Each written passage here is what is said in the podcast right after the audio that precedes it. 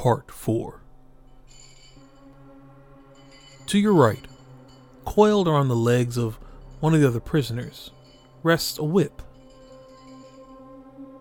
Analyzing the room for cover and your ability to reach due to your restraints, you feel pretty confident you could obtain this.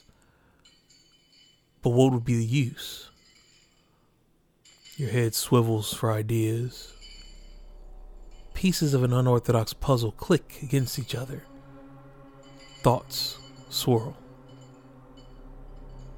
The keys. No, those are on the guard. There's no way that I can whip them off of him. I'm more likely to wake him. Pausing, you place your palms firmly against the rock wall, pushing to see how hard it would be to stand silently. Sliding your feet under you, you gently rock your center of gravity.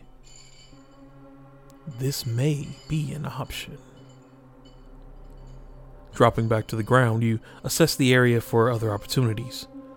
The door keys are hanging across the room on their rack. The door is right in front of you. One of the three that you currently see in the room. Thoughts of using the whip to secure those before dealing with jailer also arise.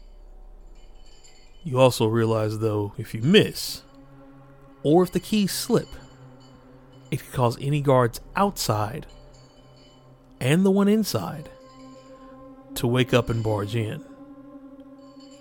So, what's it going to be? If you choose to whip the guard awake, go to part 9. If you choose to attempt to secure the door keys, though, go to part 10. Good luck.